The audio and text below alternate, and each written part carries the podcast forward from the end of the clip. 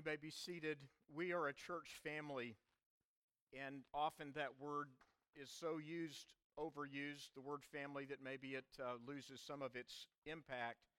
But on a day like today, uh,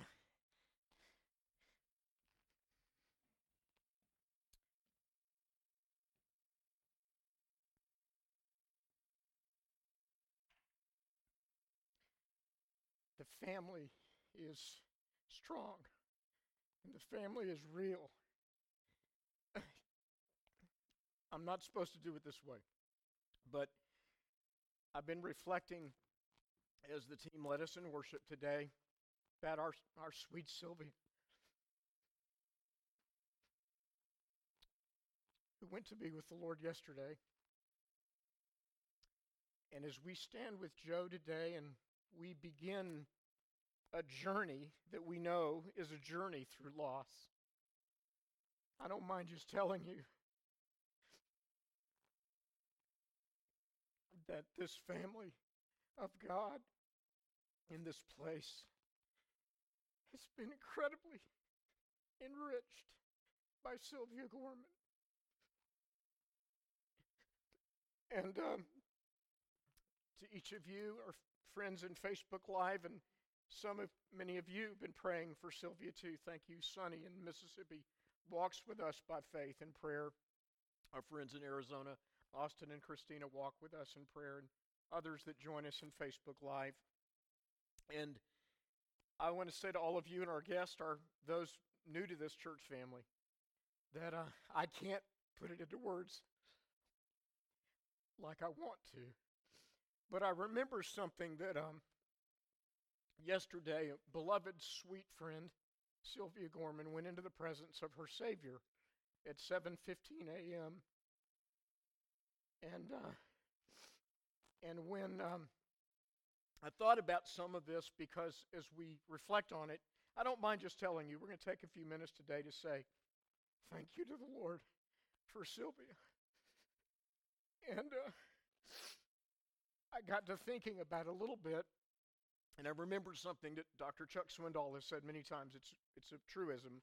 I call it a Swindollism. And it is that um, a shared joy is twice the joy, and a shared sorrow is half the sorrow. Now, I don't know that we can do it exactly 50%, Joe, half and half. But if, if we could at least ha- half, cut in half Joe's sorrow, I don't think we can, but but we'll do our best because Joe and Sylvia Gorman um, for at least 22 years since the Lord brought them into our lives.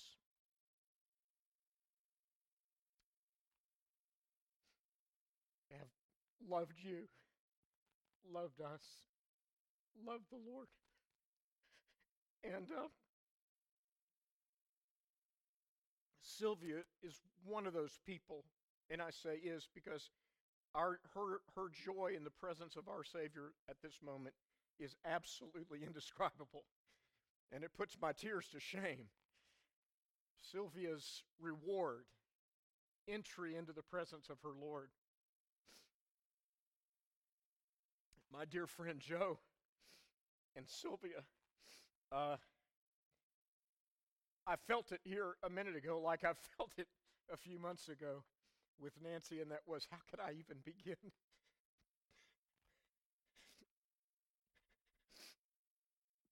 to do justice to what these people have wrapped around.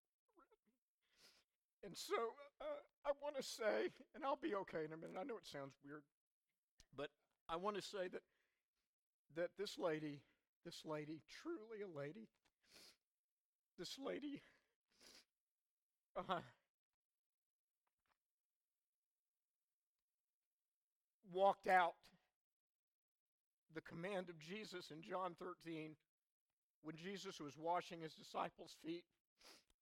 And he said, if, if I, your Lord and Master, have washed your feet, then you must wash one another's feet And of course, we know the equivalent of foot washing. People forget this, but foot washing was a common, mundane, almost daily need in that culture.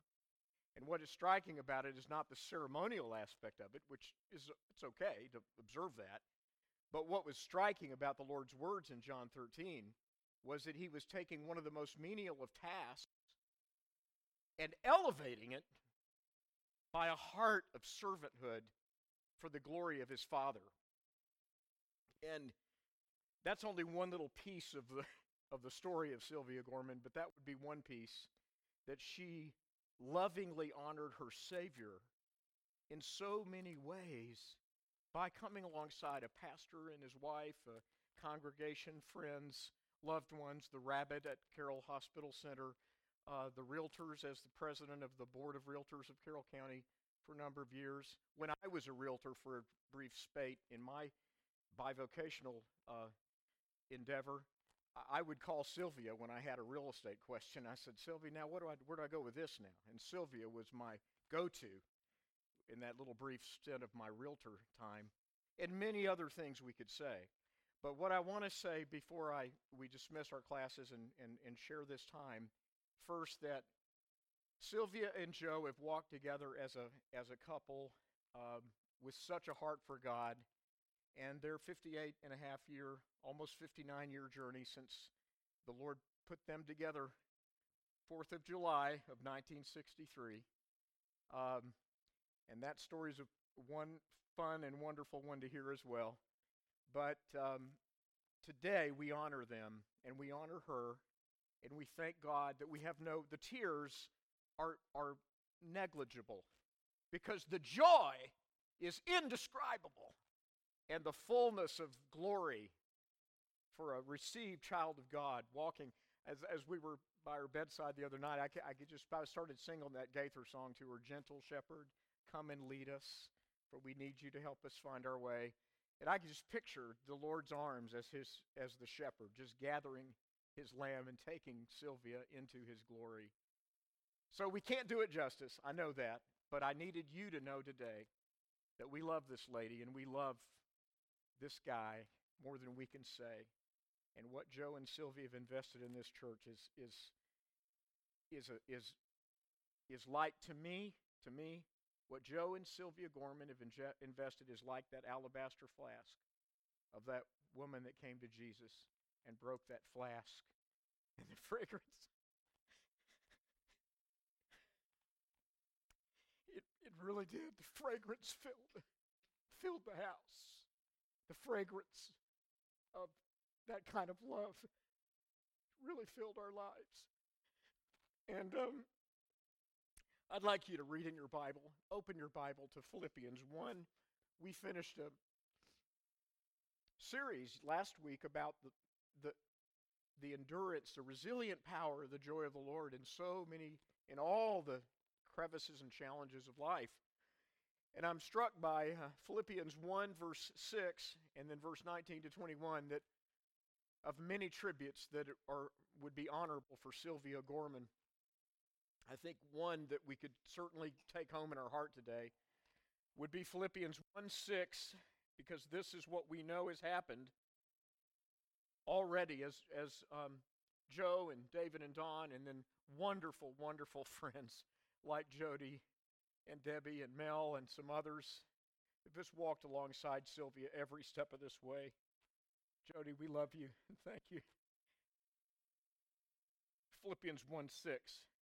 And I am sure of this, that he who began a good work in you will bring it to completion at the day of Jesus Christ. We can be sure that God's gracious work came to completion before 7:15 a.m. yesterday when she went in the twinkling of an eye into the presence of Jesus. And then the, the other part here is go down into that section if you have your Bible in Philippians 1 verse 19 and uh,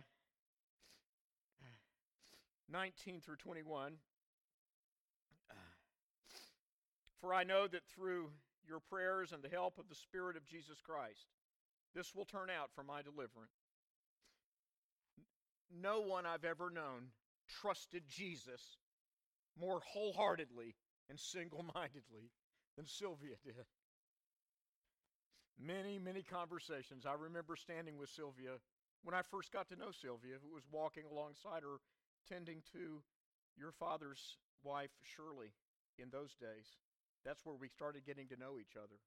And I, and I remember how tenderly and graciously and consistently Sylvia ministered to her in her hospice. And now she, she's been blessed by that, but we are grateful for the Spirit of the Lord in her that empowered that, empowered her. And then verse 20 and 21. This is so it is so powerful. Don't you love this? I hope you have your Bible open. This is the um, ESV that I'm reading.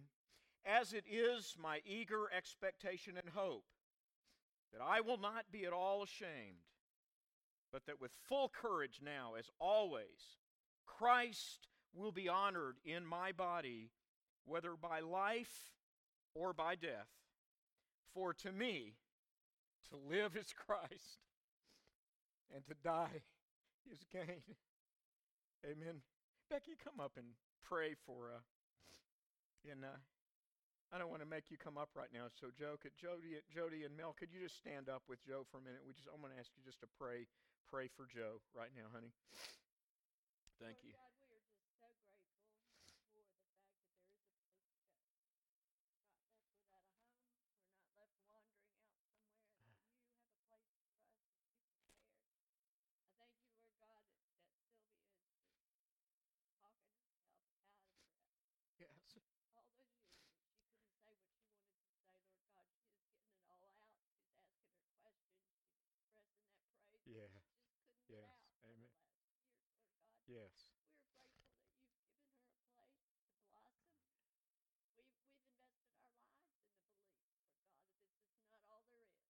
Amen.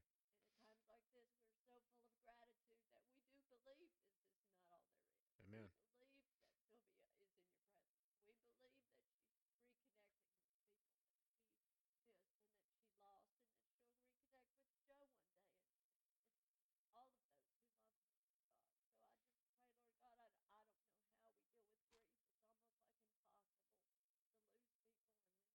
Death is just such a hard, almost cruel thing, and yet we know, Lord, that's the only thing that makes human beings really understand that you're eternal. Mhm. The only thing that makes them long for you and reach their hands out for you, and i if they can manage their life, they di- they they manage. it. It's only death that causes us to still reach out. when Yes, we don't amen. Answer, so we know that you have a purpose even in that, but know Yes. our heart is in. Yes, Lord. God, that your hand would be on Joe, that he would discover things about you that he, he Yes. could not have discovered in his happiness, but in his times of grief, that Yes. he discovered new Amen. things about you that he would not have discovered. And, and Jody and those others around us, Lord, in times of grief, we have such an opportunity to discover a God who doesn't just do happy times, but does sad times and has a plan. We ha- doesn't have to know how seriously we need a plan when we're young. As we age, we know there had to be another plan. Pray for us, God. that Yes, we Lord. serve a God who's smart enough to have worked the whole thing out before we leave. We express our gratitude, comfort, and help. God bring strength and help us to be able to breathe Yes. and to get up and move forward, Lord. So Yes. we just entrust it to you, Lord, knowing the mystery of how you will comfort us in our heart, how we know that you call us bring Mhm. comfort. Jesus. Everybody around us, Lord God, bring comfort and, and bring an opening of the eyes to those that you're connecting with. Yes. Opening of the Bless. eyes and Yes. Amen. Brothers and sisters, would you say amen? Amen. Thank you, and thanks to each to each of you. Praise God. We love you all. Uh, it's to me, it's kind of priceless to share some time together uh, that we that we do unto the Lord. Well, today our kids class is always so good. Each of them explorers and pathfinders, and we are going to make their transition now. So they'll be going to their classes, and thanks to all the teachers again and all your prep. And uh, and then I need uh, um, Brother David. Would you come up? I need somebody to pass out a, a few things here. Something. This is. Um, I'm going to transition fairly quickly. I don't want to be abrupt, but mainly for the sake of time, because I, I want to uh, have this in a good time frame for you today. Um, today, and welcome each of you in Facebook Live and all of you sharing. If you would open your Bibles together um, with me to Matthew 6. Now, today, this is going to be a very different kind of session today. So, I want to give you something that will help it be a take home because um, a topic that doesn't get treated often in sermons, uh, it's what I consider as I reflect on the truth of fasting and prayer that fasting as prayer is one of those aspects of the Christian life that best could be understood as a grace empowered opportunity to tap into a quality time of solitude with God. Okay?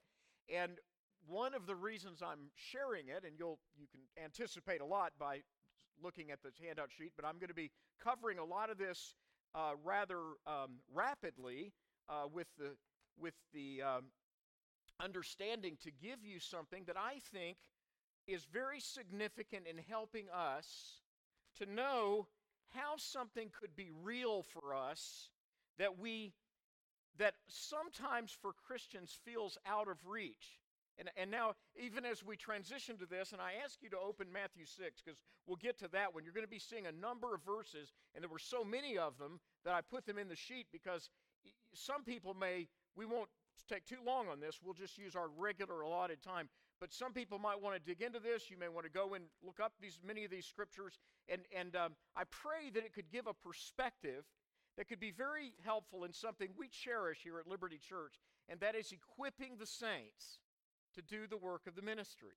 And work of ministry there, of course, doesn't mean some professionalism. It means the serving of every child of God, the, the using of our gifts for the glory of God. And, and so when we look at um, the topic of fasting and prayer, one of the things I've noticed is that um, there's kind of two extremes on this. One is that some people um, really um, attempt uh, some element of fasting in their life, and, and they may become very. Uh, one of the things that happens in some cases is people become a little bit ascetic.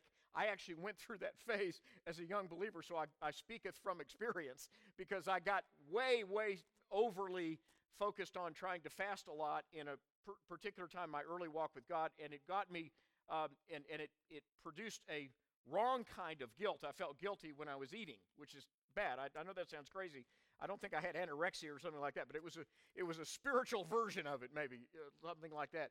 And I began to realize, okay, this is not what this is about. And, and anything people, whether it's tithes and offerings or giving or whether it's uh, witnessing or anything, can be turned into a legalism. So we have to avoid that, obviously. But here's the problem. here's the problem. The opposite problem in, is usually more common in the Christian life, and that is people just kind of avoid fasting because, for one thing, nobody likes to fast, right? I mean, let's just be honest. Nobody likes to be hungry. And so there's a tendency sometimes, I think, for people to just kind of avoid an uncomfortable topic. So, what I want to hope to do with you today is I want to talk to you about a focus of faith uh, faith filled focus for a fast.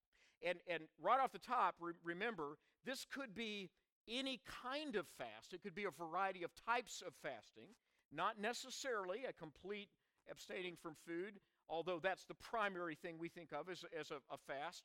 And uh, even with that, you can there, there can be variations of water, juice, clear liquids, or some version of that. Some people drink hot tea on their fast. So there's a lot of different ways you might approach uh, the topic of a fast. But what I want to do today is to start, and I was struck as I was, you know, coping with um, this um, this heart-rending sorrow this morning and, and I didn't know this when I was putting this together. Uh, this is a verse we haven't read in a long time.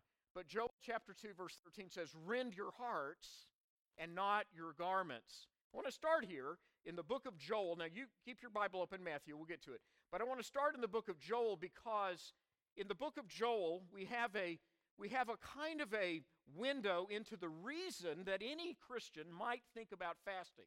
Now, I want to start very basic here today. I want it to be something that I hope everybody could just think about. Okay, would I consider a fasting? And if I did, maybe a day, uh, part of a day, doesn't have to, don't think of it in terms of how long it has to be. It's the heart of a fast. It's the heart of offering to God something. I like what Justin said earlier that, you know, praise is something that we can offer to God that that we uniquely have. All of us have it and we give it to God freely. Well, a fast would be the same way. Whether it was two meals or a day or three days or something like that, or carefully planned. If you go any longer than that, you need to really plan out the, the liquid uh, intake and so forth. But the point I'm making is even when we fast for a medical reason, we have to go get a procedure and they say fast from the night before or whatever. Well, even that's not easy. How many of you know that? A lot of people schedule, come on, fess up. How many of you schedule an appointment in the morning hours when you have to go get your blood because you don't want to fast? So, so, so here's what I'd like you to do be lighthearted about this. This is fun to talk about if we understand the purpose. Now, start out, though, on a sad note. And we're going to start on a sad note. Here it is in the book of Joel. And the reason is, a, in, in looking at, at, at, global crises, and I was thinking as I was reflecting this week that uh, our hearts are literally just being shattered in a thousand pieces if we're looking at anything in the news right now about the harsh, the harsh and unbelievable heartache spreading across the country of Ukraine and the fear that must be striking other neighboring countries in Eastern Europe. So, what, but yet we can't, how many of you know we can't live in a world of sorrow all the time. And we can't, you know, we're not wired by God to be just drowning in, in heartache. Amen? And that's why we talked last month about the, joy of the Lord, what it really means. So in fasting, it's like Joel 2 gives us a window into this. God says, rend your hearts, not your garments. Now, what does he mean by rend your hearts? It's an old fashioned language. Tear your own heart. And why, we'll say, well, why would I want to do that?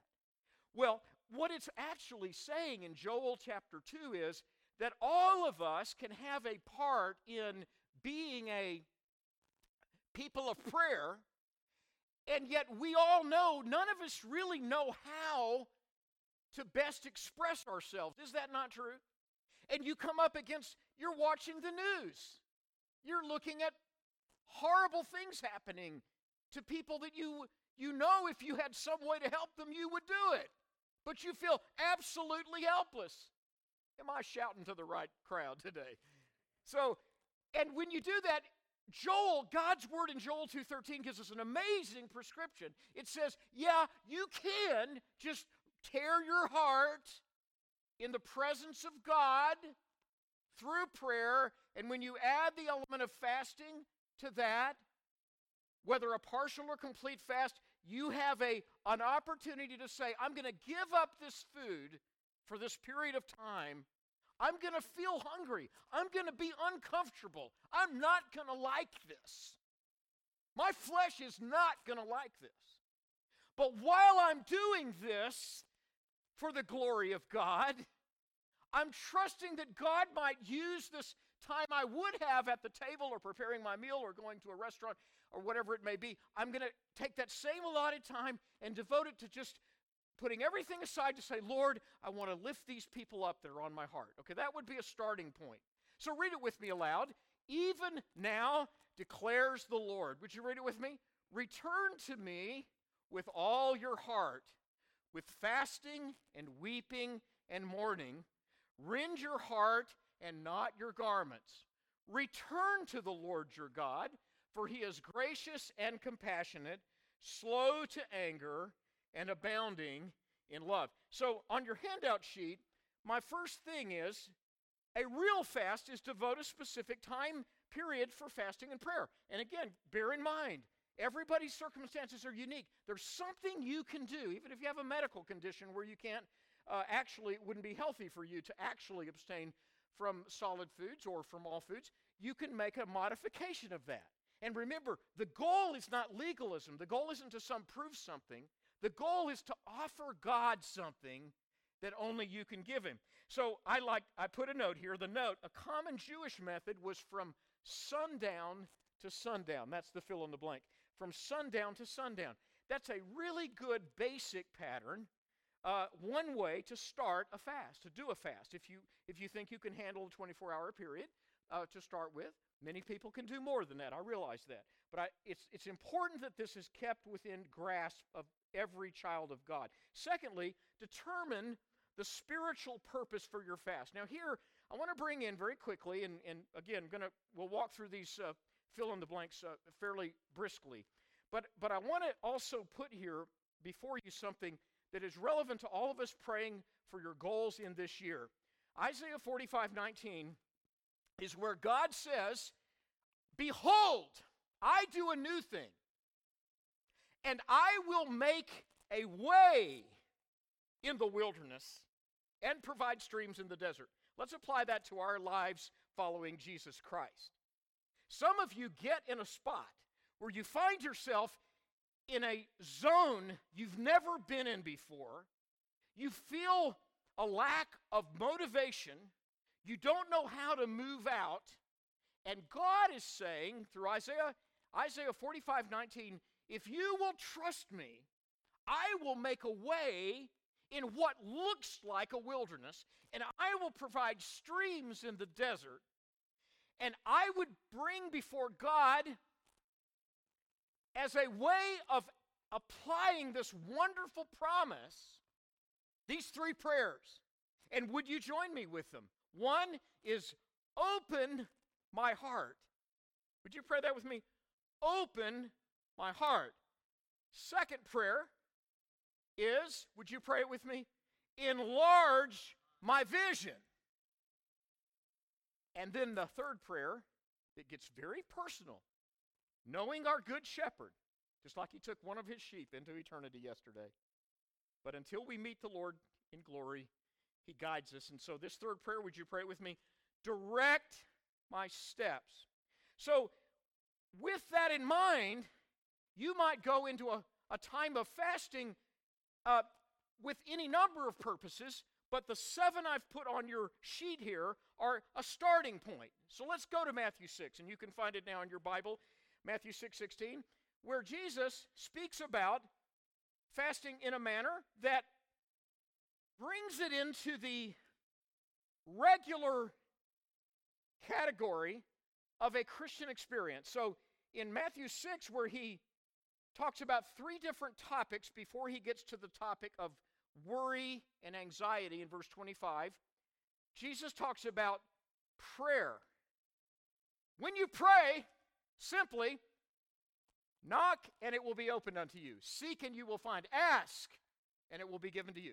So, in very terse and, and uh, very brief statements, Jesus helps us realize our Heavenly Father wants us to do what we, what we just prayed there from Isaiah, and that is, He wants for us to actively be asking, knocking, seeking. Ask, knock, seek. When we do this, we realize that all of us are engaged in a process that God blesses, God honors, God has outlined it for us. Do this. I like to say it this way you can do this. because sometimes we feel when we get on the topic of prayer, there's, there's not a child of God who's honest in the house today that wouldn't have to say, I don't feel as adequate as I should be in prayer. And you know what I'm going to tell you today? I've got great, great news for you.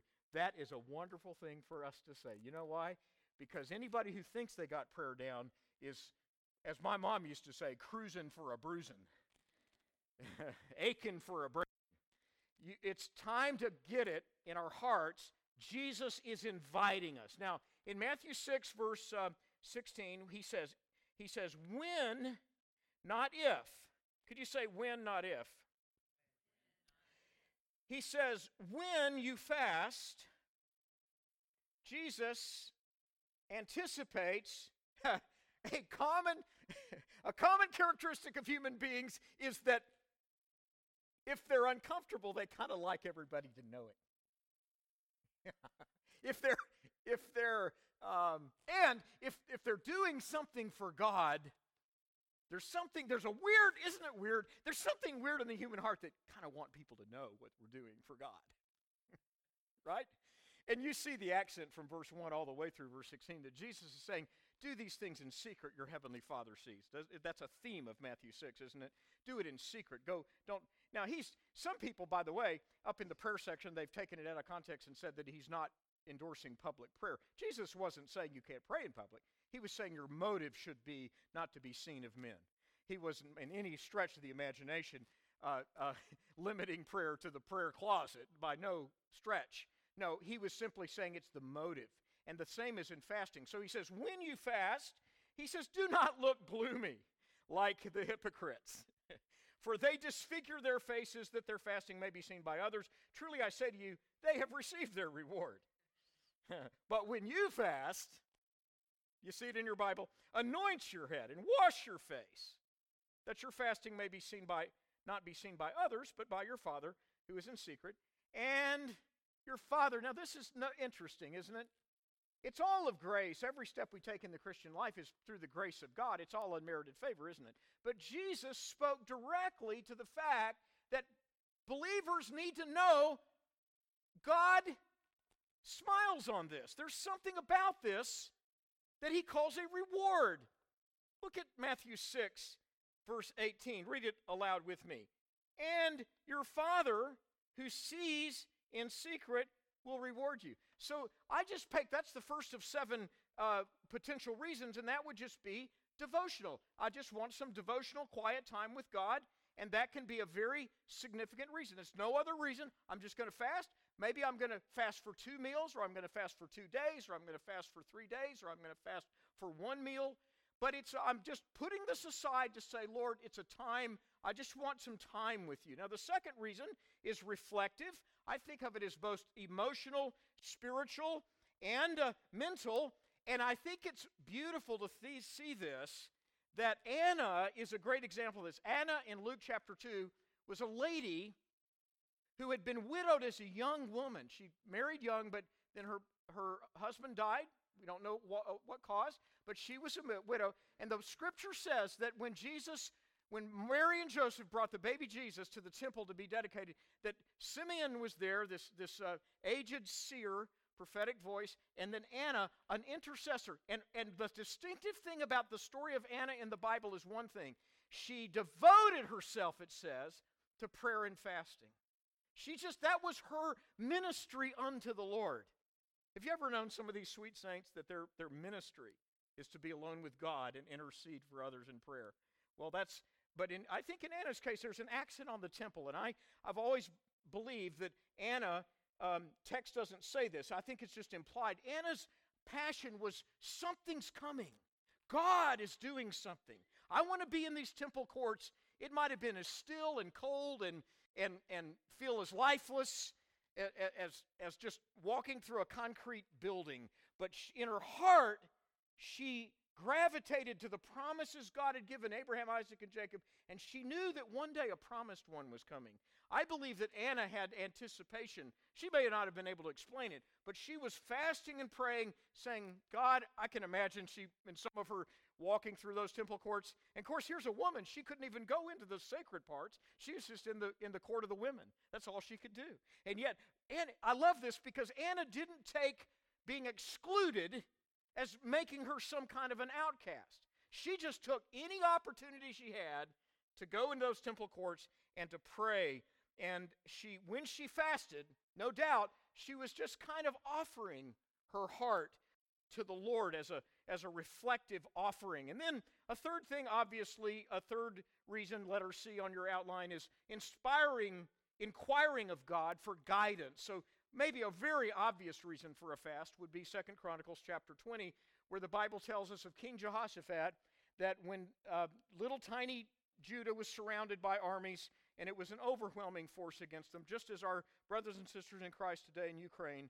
It's a very analogous situation. And Jehoshaphat called for fasting and prayer and devoted his own heart for guidance from God. And then letter D, intercessory prayer. Obviously, Daniel's a classic example of this. So, uh, Daniel praying, fasting, and praying. And again, I think similar to Anna, you know, we, we know Daniel had so much um, high level intelligence in his in the dreams and interpretations God gave him. But we, ne- we should never forget that there, Daniel was just like us and that there's a lot of stuff he didn't know that he wished he could know. When he started fasting and praying, he was praying about the captivity of, of the Israelites. He was praying about the long term captivity in Babylon. And, and he didn't know the outcome, but in fasting and prayer, Daniel was identifying with the people of God and he was interceding with those that he wanted to see blessed by God. And that connects to this next one, which is a kind of an identification with unseen needs. I think it, of it in terms of Esther. When, when Mordecai took Esther aside and said, um, and said, if you stay silent, if you stay silent, God will see to it that deliverance comes from another place. But what we know in the odd circumstances of how Esther became a part of that emperor's harem, Mordecai was saying, You've come to the kingdom for such a time as this. And so Esther began, called her, her um, bridesmaids or equivalent of bridesmaids, her attendants, said, Please come and let us abstain from food and go to my God for answers. And clearly, she could not have known any, even a fragment of what she would have wanted to know, but she just devoted herself to fasting and prayer because in her heart she identified with her uncle Mordecai's explanation of this wonderful people, this chosen people of whom she was a part. And so, in some ways, we might do this again when we think about the church today. Could you say, how, let me ask a very quick parenthetical question. How many of you hear people complain about churches? Do you ever hear any complaints about churches? And when you do, you know, don't you, that lots of people have gripes about the church. But let me ask you something else. What did Jesus, how did Jesus describe the church, the body of Christ? Well, he said in Matthew 16, the gates of hell will not prevail against my church. And in Acts 20, verse 28, he said, Leaders should not shun to declare the whole counsel of God because you should take heed to yourselves and to the flock over which the Holy Spirit has made you overseers to feed the church of God which he has purchased with his own blood.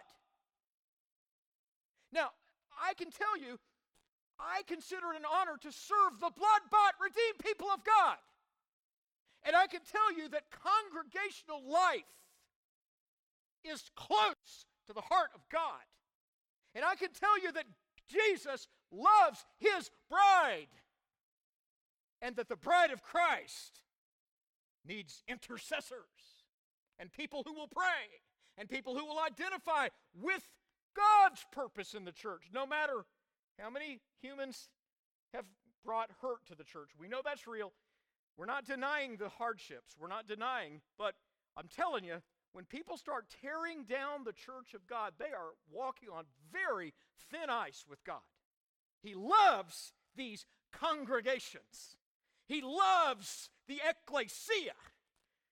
In Ephesians chapter 5, the Bible says, Husbands, love your wives.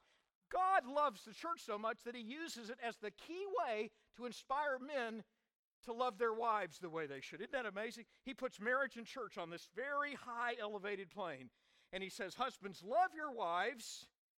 And a guy says, Well, okay, I'm trying, God. You know, how should I do that? And the Lord says, Even as Christ, say it with me, loved the church. Would you say those three words? Loved the church. Now, fasting and prayer would be a way to identify with the people of God. God, I'm just going to fast. I just want to pray for the church today. Church as my church, certainly. Start here, my church. But the church, God's redeemed people around the world. Oh my, I could go a long time on that. Number six, dedicating a new course of action. This is a good reason for a fast. Again, a brief fast or a longer fast. In Ezra chapter 8, Ezra is leading the people of God in an incredible odyssey. And in the midst of that, he realizes, I don't want I don't want secular kings. I don't want a pagan king to feel like it. We're all, that we need has come because he's just been good to this group of religious travelers. And Ezra says, God, we, we know that you have called us to go back to Jerusalem. And he calls a fast at the beginning of their journey to dedicate their journey to God, trusting that God will bless them in that new endeavor. And the same thing happens in Acts chapter 13, where the apostles at the church of Antioch realized for many reasons that God was going to take key leaders that were growing among the people there and use them to, to fulfill the words of Jesus, to take the gospel to the world.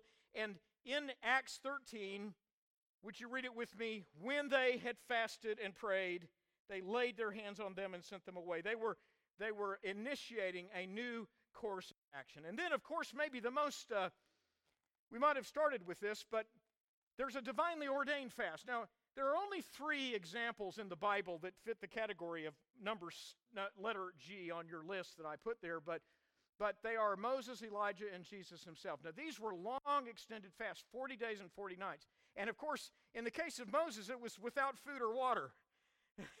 something, something powerful is going on right there. Amen?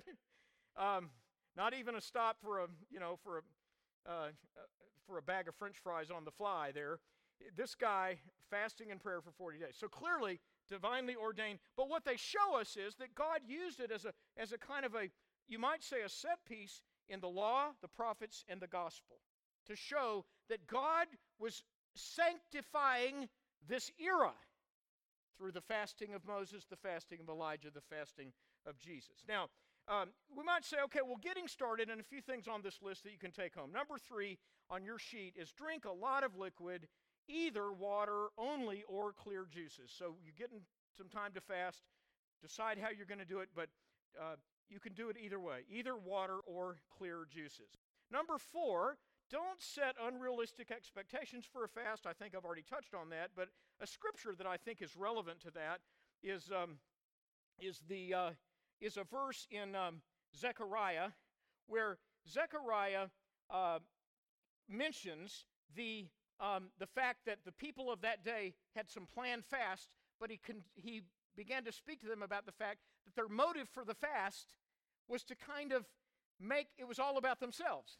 They were fasting to kind of prove something to God, and they were missing the purpose of the fast. And in Zechariah 7, a very obscure passage in the prophets, God says, When you fast, it's to remind you that you don't belong to yourself, you belong to me. You know, it's a very simple thing when you realize if you get really, really hungry, how many of you just love to be so hungry you can't stand it? How many of you just love that? No, you don't. So when you're real hungry, you're, we're reminded, just like sleep reminds us how dependent we are on God. Have you ever waked up one time somewhere and did, couldn't remember where you were? You, you wake up and you wait, wait, where am I right now? Well, you know what that means is about 30 minutes before that, you were useless. You were basically useless. And, and God gives us sleep to illustrate to us how much we need Him every day. Well, a fasted meal would be a way to remind ourselves. Those hunger pains remind us, man, I need God a lot more than I even realized. So, so uh, God was saying in Zechariah chapter 7 remember that when you fast, it's for me, and when you eat, it's for me. That's what you need to know from that. And so I think a bit like this, if you go further to number five, this brings us to what practical thing we can do to get ready, and that is to delete and delight. Now, now the, the, the first thing I re- see for the reason for this is that fast gives us the opportunity to savor the simplicity of solitude. And in, in, um, in Psalm 35 9, David spoke of fasting when he was concerned about a friend. And then he said in verse 9, I do it just to remind myself that every day I'm rejoicing in God's goodness. Isn't that a beautiful thing to think about? But we all know that in our culture, distractions are a big part of our life. We're living with distractions all the time. So, another element of fasting, aside from the food or the lack of food and the choices we make, would be delete distractions. And that's the fill in the blank there on number five. Delete distractions as much as possible so you can delight yourself in the Lord. So maybe it's a half a day or it's a whole day or it's three days, but make a time that you say, during my fast, I'm putting this tablet aside. I'm, I'm putting my cell phone aside.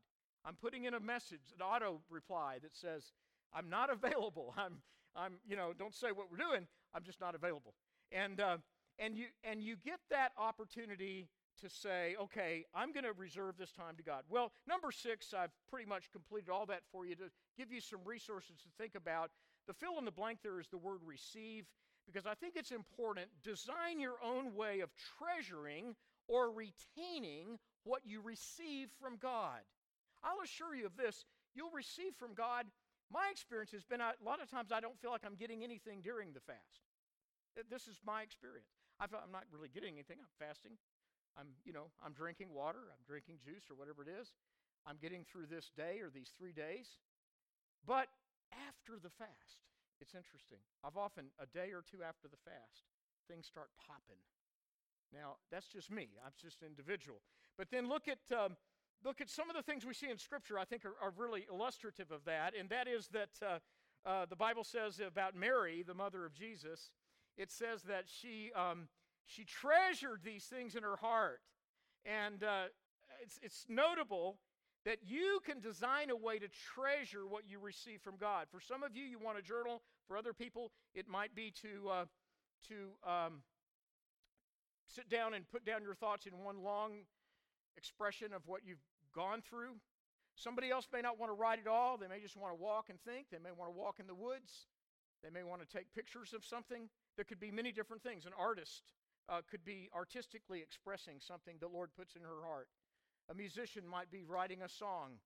Uh, you know, Josiah might be out there on a rock there, just uh, being a being a David, the psalm, sweet psalmist of Israel, writing his song. You know, there could be many different things. But what I love about this phrase in Luke chapter two, it says, it says, she Mary persistently guarded all these things. Isn't that beautiful? And so number seven on your sheet is declare your focus. That's the fill in the blank. Declare your focus for the fast in light of the biblical principles that it's great by grace we are saved. Could you read that text with me? It is by grace we are saved, and that not of ourselves, not of works, lest anyone should boast. So my focus in the fast, I'm not I'm not making myself holy. Fasting doesn't make you holy. It might make you irritable. And that's not holy. but fasting doesn't make you holy. It doesn't add to your your merit before God. It's simply an offering. Okay? And so I, I complete it kind of with a prayer to kind of personalize this. And, and that prayer would be um, here on the sheet. And maybe we'll just pray it together. And then you could put the blanks in the, uh, the, word, uh, the word I offer. I'm going to put the word the day or the days. I offer Tuesday uh, uh, as a time to fast. Or I offer um, these days if it's more than one day. So let's read it together. Lord, thank you for all I have received through the grace of God. Now, by faith in your empowering grace, I offer this day as a time to fast, substituting meal times for extra prayer for the following needs. And then you can put anything you is on your heart there in those blanks. And then um, as I begin the fast, you see, I think we can conclude it this way. And um, I trust the Holy Spirit to teach me, to lead me, and empower me into focused prayer. And, and this is the beautiful thing about everything that you ha- happens in our Christian lives is that the Lord loves to give us an adventure and expand our sense of the connection each of us have with a purpose that goes beyond us. Let's pray together. Lord, I thank you for the friends, uh, the, the opportunity that we have here as friends to explore your word and to realize anew that in so many ways, your, your calling in our lives gives each of us an opportunity to tap into prayer. So I pray that our prayer life may be enriched in this month of March. May we see anew what it is, both to bring praises into the common experiences of our daily life, to bring prayer into moments where we need your grace and your help, and we ask you for insight and then, as the Holy Spirit would guide us, Lord, to have a time of solitude set aside, to push distractions aside, to have a, a fast of some type that we offer unto you. And, and, and in those times, may each person here be powerfully, mightily enriched, and know what a blessing it is to share in this journey in the kingdom in Jesus' name. Lord, we also, as, uh, as our team comes to lead us in worship, we join and I can hear the echo of every heart to stand alongside Joe this week, that you would powerfully bless him in such a way that he would know that he's being lifted as wings, as, as on wings of eagles. They that wait upon the Lord shall renew their strength. They shall rise up with wings as eagles. They shall walk and not be weary. They shall run and not faint. give him great comfort and strength in these days as we honor our beloved Sylvia and her life before you. In Jesus' name, amen. God bless you all. Thank you, Justin.